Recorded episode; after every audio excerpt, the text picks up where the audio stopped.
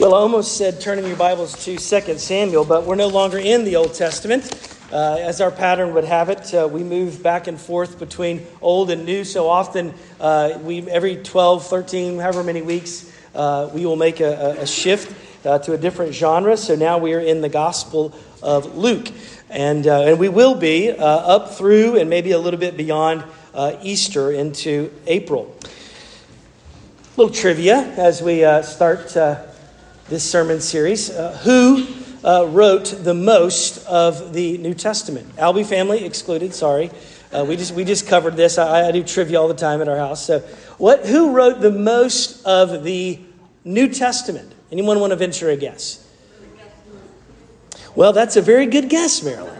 Most people, I would t- typically have them set me up for, oh, it's the Apostle Paul. And that would be true that Paul wrote more of the books of the New Testament than anyone else. But sheer volume, Luke is the one who wrote the most because it's a two volume thing. There's the Gospel of Luke, and then there's what he refers to as, as volume one, and, uh, and then later there's volume two, if you will, uh, which is the book of Acts. And he writes that. The primary audience uh, is. Um, well, the author, Luke, to, re, uh, to remind us, is, uh, uh, is a historian. Uh, he's a follower of Christ. Uh, Colossians 4 refers to him as a physician. We know that he was a, a, a, companion of the Apostle Paul, which meant he had a lot to do as a physician because Paul uh, oftentimes needed that help. He's also a well researched historian. He writes to one whose name, if you go back to Luke 1, who is Theophilus, who was someone we don't exactly know. He, presumably, uh, we know he's a Gentile, but presumably he is a man of influence and uh, a leader of some social standing, um, perhaps likely a Roman official. He's referred to as most excellent Theophilus as Luke writes to him. He's trying to reinforce for him that uh, the Bible, God's Word, uh, opens itself up to questions and to doubts, and he is addressing that to build up uh, a matter, a degree of certainty that Theophilus uh, would have. That's true. Faith comes by hearing. So I'm glad you're here. Uh, I hope that uh, I hope that you're going to hear. I hope that we're going to hear God's voice from His Word. Now, there's a Scotsman uh, whose name's George MacDonald, a 19th century writer and poet. He's better known. He was a minister, uh, wasn't a very good minister, and, and, and, definitely not a very good theologian, in my opinion, uh, for a few different reasons. Wonderful writer, uh, fabulous uh, poet, and uh, I've quoted him even this past fall. he has, he's one who it was a predecessor and it was an influencer on the likes of people like C.S. Lewis and Tolkien. And uh, he wrote uh, children's uh, literature and fantasies. One of uh, my favorite Scotsmen, Sinclair Ferguson, who has shaped, who was my, one of my professors, who has uh, who shaped a, a, lot of my understanding of this portion of God's Word in this sermon. Uh, he tells a story from George MacDonald's fantasy called The Golden Key. Now, I have, some of you know, uh, you know, a, a, vested interest in keys. Uh, but this one, this particular fantasy, this children's story, is, is interesting to me, but in the reverse, because it's not the keys that are missing, uh, it's the lock. It's the keyhole. And so there are two main characters in the fantasy in this particular children's story, and uh, one of them is named Tangle. And, uh, and in the journey to find this, this this keyhole, this passageway with the, the golden key that they possess, uh, she comes across this mythical figure who's known as the old man of the earth. And the old man of the earth says, Well, you'll need to talk to my brother, uh, the old man of the sea. And the old man of the sea says, Well, you're going to need to go and see uh, the old man of fire. And uh, he says, well, well, well, guide me there. I don't know. And so the old man, old man fire, he says, Well, we need to go into this cave. And so Tangle, she walks with uh, this figure, and he opens up in the middle of a cave uh, hole. And as he stands there with the stone that's usually over the hole leaned up against the side, he says, Well, that's the way. And it's just a hole that's just plumb straight down. I'm assuming it was dark. And, and then Tangle says, Well, but there's no stairs. Uh, and, uh, and that's when uh, the old man of the earth says, Well, there are no stairs. You must throw yourself in it. There is no other way. Now, why do I raise that story? Well, I'll, I'll tell you. You just got to hang on. Just put your mental note uh, on that spot. We'll come back to it. But by the way, Tangle did make a wise choice and things did turn out okay. Uh, but I raise it in, in part because I think that there's uh, an analogy that we'll come to later. Now, where we are in Luke's gospel is kind of a pause because we were kind of building up to, and we will be in the weeks ahead uh, from chapter 17 on to the end of, of 24, seeing where Jesus goes in his uh, journey to Jerusalem, his death, his resurrection. But right now, it seems as if there's a pause and there's some proverbial wisdom and instruction that he wants his disciples uh, to hear and to lay hold of. Luke records it for us for Theophilus, for us, but Jesus is the one speaking, and we're overhearing this. So let me invite you in deference to God's word to hear Jesus' words here. This is Luke chapter 17. Uh, someone tell us what page it's on in the Pew Bible, if you don't mind. Thank you, Connor, for standing up. The rest of you, please stand up. Uh, in deference to show uh, honor to God's word, let's stand. It's Luke 17. We're going to read the first 10 verses. If someone wants to yell out what the page number is in the Pew Bible, that'd be awesome. Thank you, Connor. 876. Hear this Luke 17. This is the word of God. And he, that is Jesus, said to his disciples, Temptation to sin are sure to come. But woe to the one through whom they come. It would be better for him if a millstone were hung around his neck and he were cast into the sea than he should cause one of these little ones to sin. Pay attention to yourselves. If your brother sins, rebuke him. And if he repents, forgive him. And if he sins against you seven times in the day and turns to you seven times saying, I repent, well, you must forgive him. The apostle said to the Lord, Increase our faith. And the Lord said, If you had faith like a grain of a mustard seed, you could say to this mulberry tree, Be uprooted and planted in the sea, and it would obey you. Verse 7 Will any of you who has a servant plowing or keeping sheep say to him, when he has come in from the field, Come at once and recline at table, will he not rather say to him, Prepare supper for me and dress properly, and serve me while I eat and drink, and afterwards you will eat and drink? Does he thank the servant because he did what was commanded? So you also, when you have done all that you were commanded, say, We are unworthy servants. We have only done what was our duty. This is God's word. We'll pause there. You may be seated. Let's ask for his help. How about that? Yeah. Father, we do ask that you would help us, that your Spirit, Holy Spirit, would come to aid our reading and our reflecting, our understanding, uh, and in the week and in the day ahead, our application of your word. Give us faith and the boldness to, to exercise it. I pray that you would be pleased. You'd, you'd be honored to, to, to take away any distraction right now, uh, that we might focus on the, the clear uh, person and work of Jesus, our good King. In his name, amen. Here's the obvious uh, words are important. Words are, are important, and so is context whenever we're trying to understand uh, things. The words that are included here in verse 1 are very important because they immediately set before us a bit of understanding because it says there in verse 1 He, that is Jesus, said to his disciples. So, in, in, other words, there are other passages and places, multiple times in Luke, in fact, where he's referring to, he's speaking to, Luke records, the crowds, or he is speaking to the religious leaders of the day, to the Pharisees. So, the fact that this is written to disciples uh, is important. It, it, it's important in, in, part because if you're here today and, and, you're not a disciple, you're not yet a follower of Christ, I'm always delighted that you're here. Uh, but I want to say to you that uh, one of the things that's important to bear in mind is what Jesus calls us to here uh, is to disciples. And so what, what, what is here is not of first importance or the primary for you. I, I want to distinguish between the foundation and the structure. And that's really crucial and important because um, you will frustrate yourself if you don't know uh, if you don't know Christ as your Savior. If you don't have the Spirit of God inside, then it, it won't make sense and it won't be able to connect uh, in some ways to, to real life.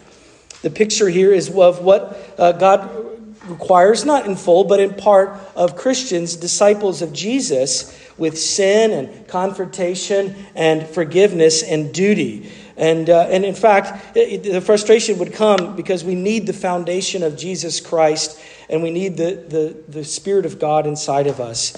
Uh, so, but that can happen today, right? That you, could, you can become today, this very day, this very hour, a follower of Him and surrender to Him and ask for His mercy.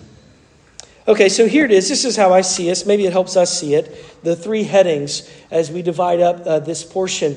And they're listed there in the order of service. The first is a heavy warning, the second is a high calling, beginning partway through, through verse 3. And then the last few verses, 7 through 10, is a humble serving. Uh, the service that we as disciples have. So, first of all, these opening three verses here, a, a heavy warning. The imagery is of a death. Uh, a, a most miserable death. Uh, I'm, I'm, really grateful for one of our elders, Mark, who preached uh, last Lord's Day and uh, gave us the imagery of being in Wyoming. And, and no one, all of us die, but he said, you know, you, you definitely don't want to die being impaled by, what was it, a buffalo or something? Yeah, well, that's obvious, right? Yeah, like, they're, like we all know we're going to die, and we, we'd like to die in a way that's a little more peaceful than that, and certainly not with a millstone and us going to the bottom of, of the sea. Uh, a gigantic stone, was, uh, a millstone, would, would have to be carried around with uh, the help of, of livestock to actually accomplish this. Imagine that. If you, if Jesus is saying, if you lead people, uh, people find their way into sin, but if you're the one that's, that's tempting and leading them that way, then th- this is bad. This is a, this is a heavy warning. And I, I, just realized the pun that I did not intend to be there. Uh, it, it, would be entirely inappropriate for us to make pun of this because there's nothing funny about the fact uh, that Jesus is very stern here, that Jesus is very serious about the peril uh, of sin and those who would prompt or lead others, even indirectly, into it. Now, before I say any more about the sternness of that, uh, that punishment that Jesus is saying, don't miss the fact that he cares so much for even just one of his children. He refers to the little ones here. Other translations say the children, whether that means a, a, a young believer or, or you know, uh, young children of a certain age, it, it, it doesn't really matter. Uh, the, the, the weight still, uh, you know, it, it still stands. It's a tender father who is protective, and he's very serious about his children. And so, too, he's very serious about sin.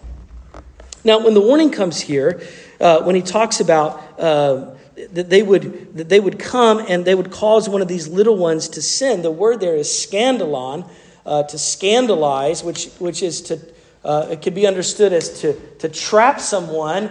Uh, or to trip up someone. I think that's more of the essence uh, of what's conveyed here. That there's there's not necessarily a bold attempt, but but merely to trip someone up as though a stumbling block uh, for others. Who does this apply to?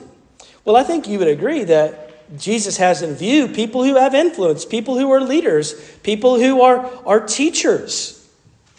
That's, that's some of what people perhaps who have a degree of authority. I guess that would mean uh, me. Uh, that, this applies to me. Uh, if I were to have a, a, a, teaching, or if I were to, to come to you and, and purport ideas that weren't based on God's word, that were to lead you into uh, into deception or away from Jesus or the hope of the gospel, then that's bad. That's horribly wrong and evil, God is saying.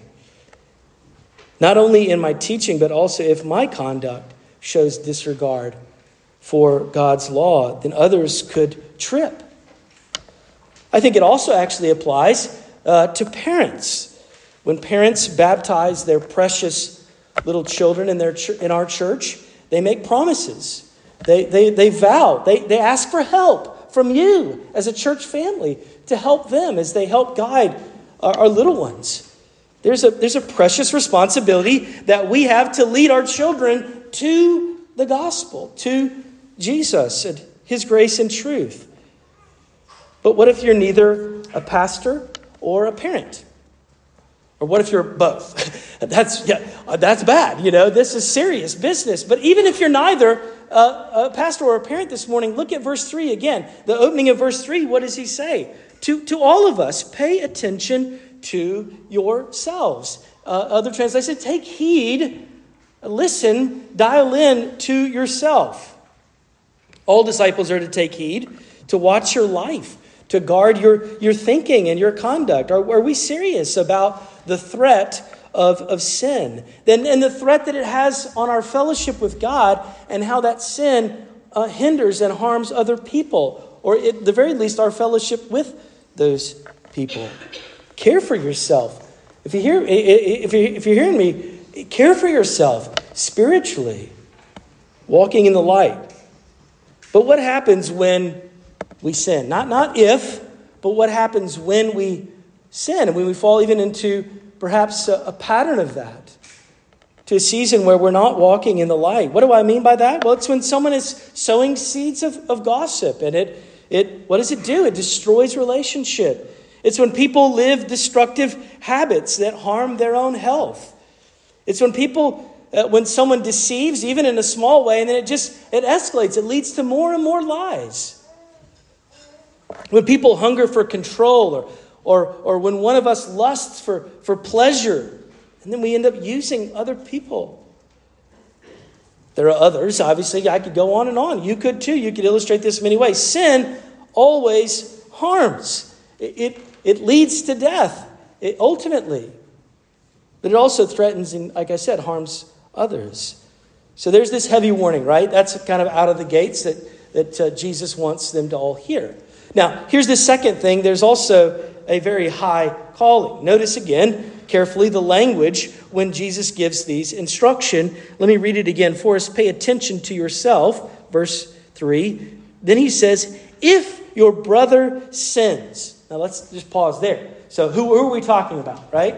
We're, we're not talking about uh, an acquaintance or someone that, uh, that you don't have any relational connection to or history with or, or trust with. This is someone that would call themselves a follower of Christ as well. So if, it's got to be your brother. And then it says, if your brother what? If your brother sins. Didn't say if he does something annoying. or, or doesn't do something that you know fits with your agenda or doesn't approach it with the right uh, method that you would use or the ways that you would employ and so you need to go and confront them no there are offenses that are wise and well for us to simply overlook but when there's a pattern of sin the loving thing to do is to speak up it is to as he's saying here, to confront, to rebuke, to admonish. Sin is a deadly and destructive thing. It almost always is not just this one big colossal mistake over here. It's actually a long road of a small thousand bad choices and, and, and uh, unwise ways that we walk in, that we find ourselves there. So, why do we confront and seek to show people their sin? Uh, simply put, because we're told to here, but also because we are motivated by love. We care for people. Church, church neutrality and tolerance is not love. Let me say that again. It's a neutrality and tolerance is not love. I didn't say it's bad sometimes, but it's it's not to be confused with true love. One more passage that echoes this this uh, as well as Galatians 6, when Paul says, Brothers, if anyone is caught in any transgression, you who are spiritual should restore him in a spirit of gentleness. Keep watch over yourself, lest you too be tempted. Bear one another's burdens, and so fulfill the law of Christ, Paul writes. But sometimes it gets a little convoluted. It's challenging when that's, that sin is, is something that actually affects us and harms us. And intersects with our lives, it wounds us. Much could be said in this regard, but let me just make clear when it comes to forgiving people and the relationship that that has towards relating and trust, I'm not suggesting that we move ahead and, uh, and just forgive and, uh, and forget about it, not hold people accountable when it comes to things like abuse in the church or in the home or in the community, as if that was something we would overlook. It's not suggesting that at all. The condition here, as Jesus would lay it out, that, we would be restored and forgive is repentance. That's when someone comes and, to the best of our ability that we can discern, they take ownership, right? They, they, they turn from their sin and they ask for help. They bring it into the light and they ask for forgiveness. And this is what Jesus is laying out. Like he's, he's giving us even as we think about this in a corporate application, not just in our own individual lives and family, but as a church family, this is giving us a picture. It's my hope for our church where there are sinners who are instructed and rebuked with the hope of restoration and reconciliation. That's the goal in the glory of God. And where their repentance is not met with scrutiny or bitterness, or, or it's met with forgiveness. Is that possible? Well, I, I trust that it is. If, if Christ has called us to it, if He's indwelled us with His Spirit, this is a picture of a loving community. It's my hope for our church. It's not going to make us a big church, but I pray that it'll make us a healthy one. A place where people, we as a people of God, are sensitive to sin, but we're not closed to grace. We're sensitive. This is not a phrase original to me. I liked it. It's a community sensitive to sin, but not closed to grace. Of course, that's easier said than done. I, will grant you that. As one commentator put, our problem with Jesus here, and this is, this is not easily digested. Maybe it is in your own mind, but it's in application on the ground. It's hard. What Jesus is calling to here. But he says this, one commentator writes, Our problem with Jesus' words here is that we're often too spineless to rebuke and too resentful to forgive. Let me say that again.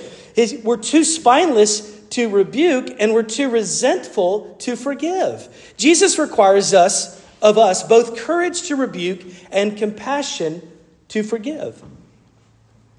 The calling to confront and, and to forgive people, it seems, if we're honest, so challenging and difficult that I think it leads people, I, I, think it leads people to where the disciples are in the next verse. Now, whether that's the intent or whether that's exactly what prompted them, I don't know. But verse 5, what did they say? What, it's almost as if they can't help but say it. The apostles said to the Lord, verse 5, increase our faith. In other words, uh, we can't do what you just said, is what I'm imagining that they're saying to themselves and to him. By the way, I always love it when it says, uh, the apostles said, Lord, increase our faith. Like, man, I feel a lot better about myself, right? I mean, remember, you remember there were a few chapters back in Luke when the, the disciples that were closest to Jesus, like the original 12, they come to and they say, Lord, teach us to pray. Good, I'm not alone, okay? Other people have struggled in this regard, even the apostles. Lord, increase our faith. you know the old adage the Lord will never give you more than you can handle. Where's that in the Bible? I, I've been a student of the Bible for a number of years. Haven't quite come across it yet. But maybe you want to join me in the Community Bible Reading Journal. It's a great plan to make your way through the Bible. I've got extra copies right over here. Maybe we'll hunt that verse down. No, we won't find that verse. If you want to get a little closer to the sentiment of what's there, it's the Lord will give you a lot of things that you cannot handle without him.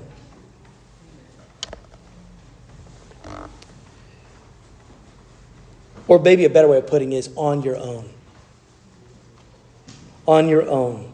The apostles ask for something, and then Jesus, as is his custom, right? He has a way of saying, Well, let, let me hear what your question is and what you think your need is, and then let me redefine and reshape it. Because he comes back and says, Hey, listen, your problem's not your lack of faith.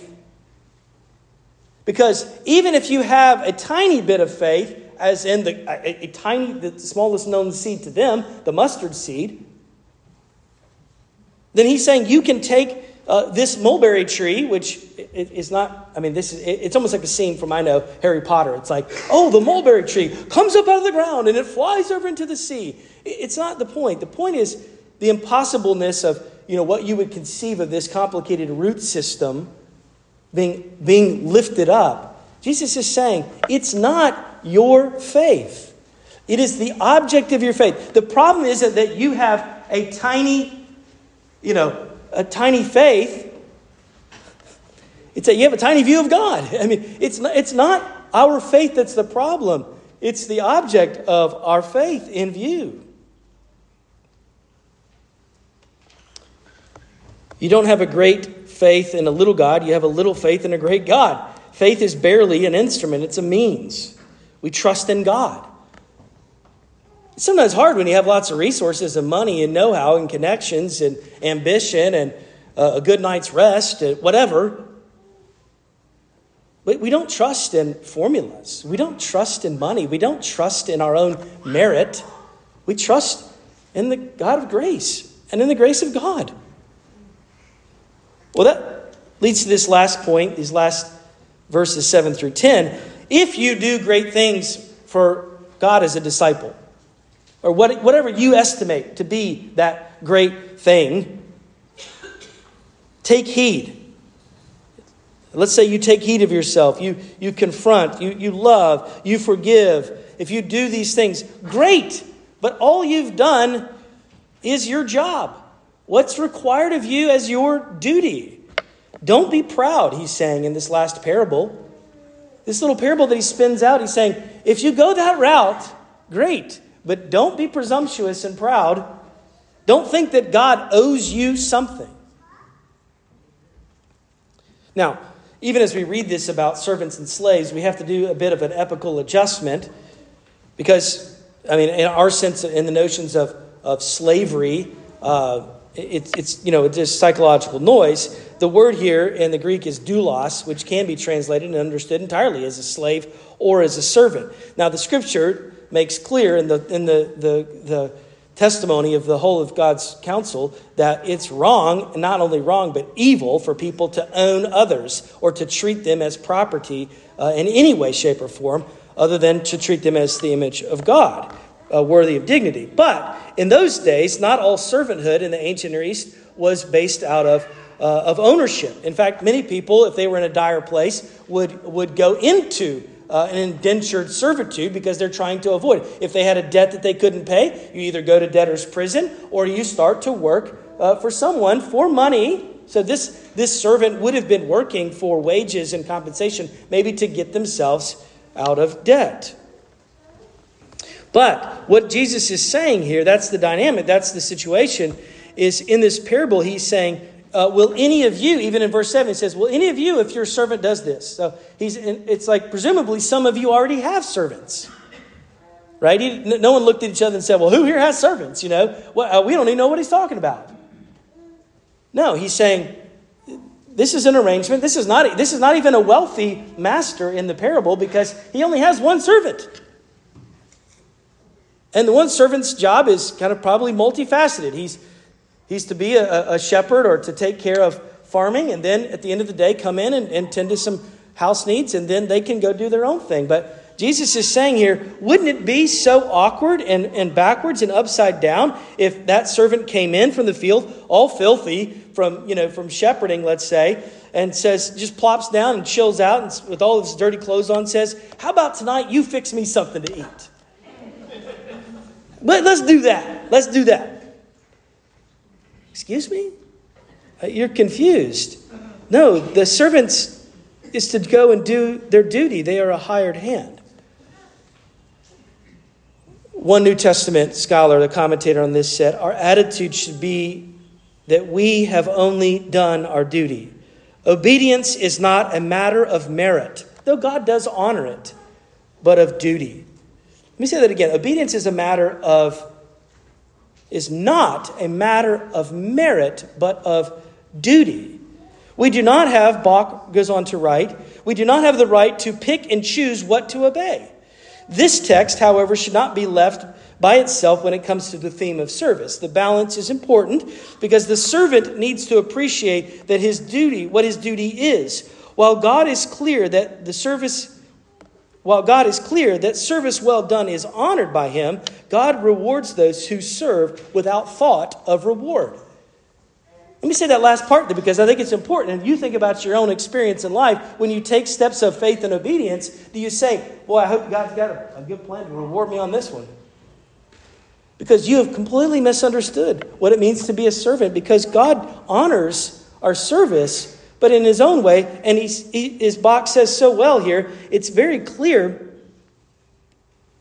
God rewards those who serve without thought of reward. In fact, we, we have no basis upon which to stand before the master and critically say, Where's my extra credit? What's up with this?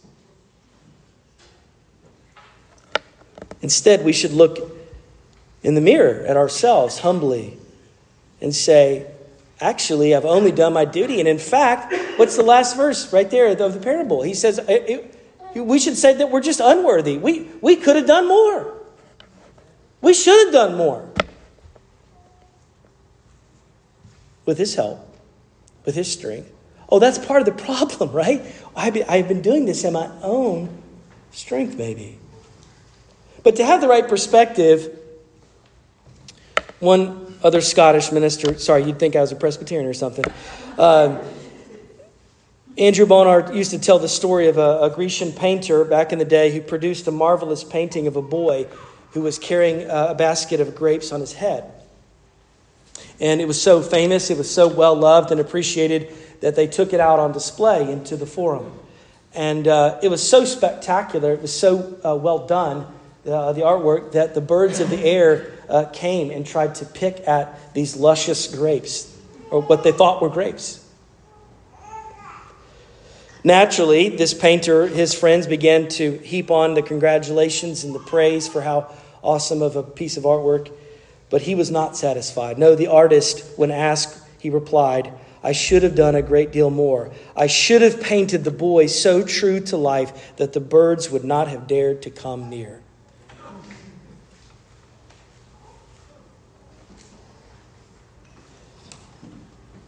Let, us let's think about some points of application as we wrap up, okay? Maybe there's some business that you need to do vertically or horizontally. I'm going to venture to guess that you do, and I do too. Uh, I've even thought about it this week about how to apply this to my life. So, would you just listen to me, talk to me? Uh, all of us need repentance and faith. Repentance here would look like turning from our sin and our unbelief, from our self reliance, turning from resentment and turning to God. Perhaps there are patterns in your parenting and in your leadership that you need to abandon because it could cause a stumbling block for other people. Perhaps there's some bitterness that you feel towards God because you feel like He owes you something extra, but now you realize, wow, I was only doing my duty. Have mercy on me, Lord. To cling by faith is to, is to back, well, let's just back all the way up, right, into the cave with the old man of the earth and the, the open hole. And you look at it and you say, God says, this is what, uh, this is what obedience and faith looks like. There's the hole. Oh, man.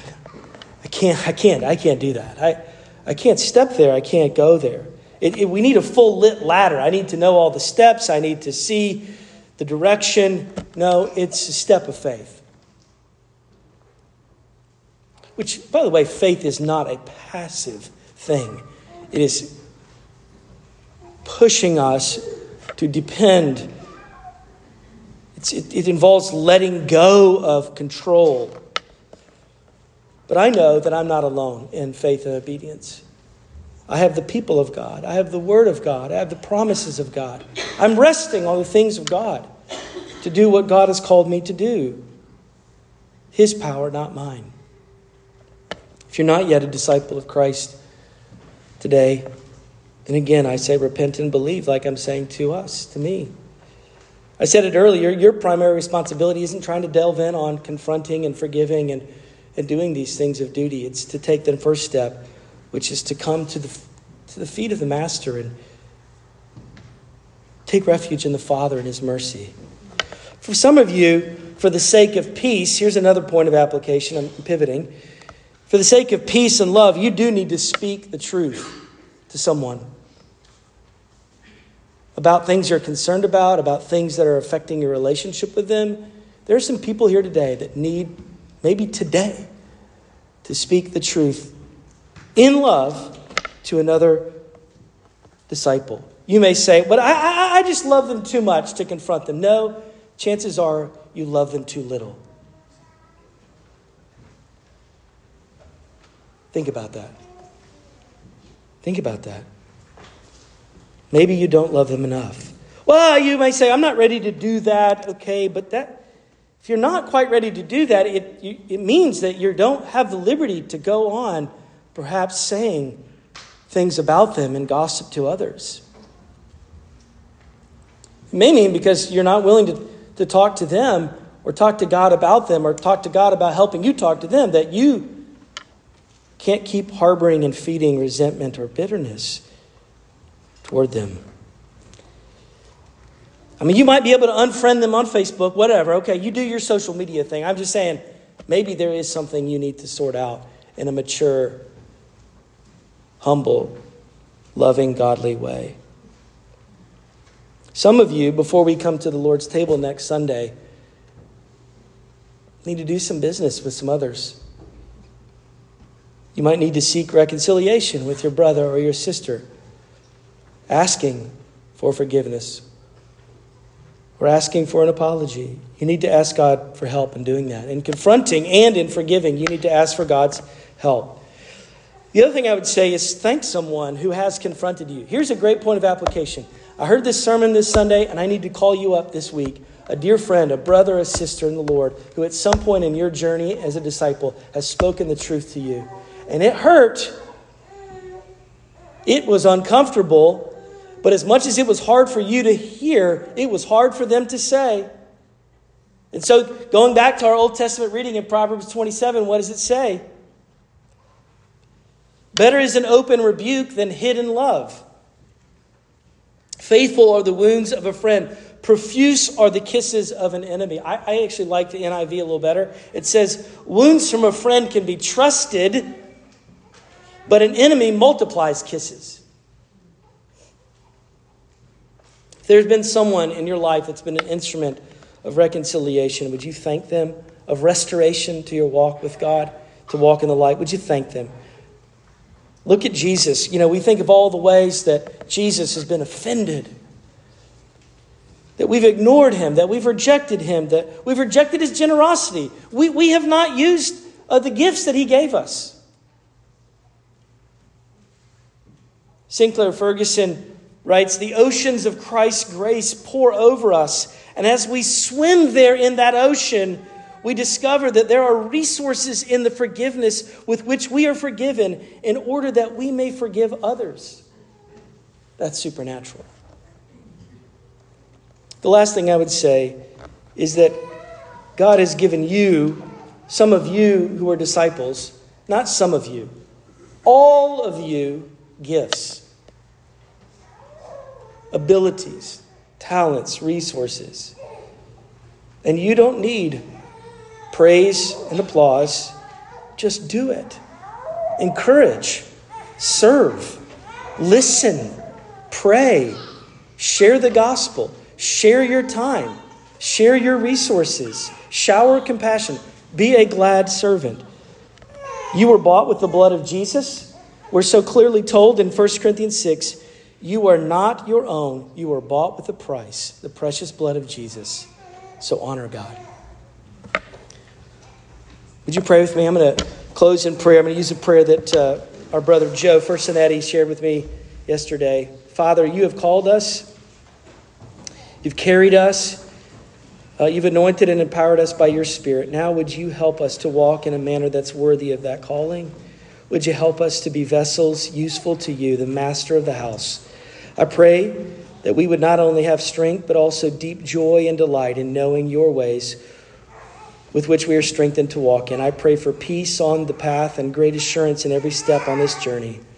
We are in the grip of grace as we are held and supported by your righteous right hand. You make us to rest, lay in peace, to feasting and overflowing. No valley, Father, is too dark in light of your nearness. Have mercy, we pray through Christ. Even now, as we pray together, as he taught his disciples,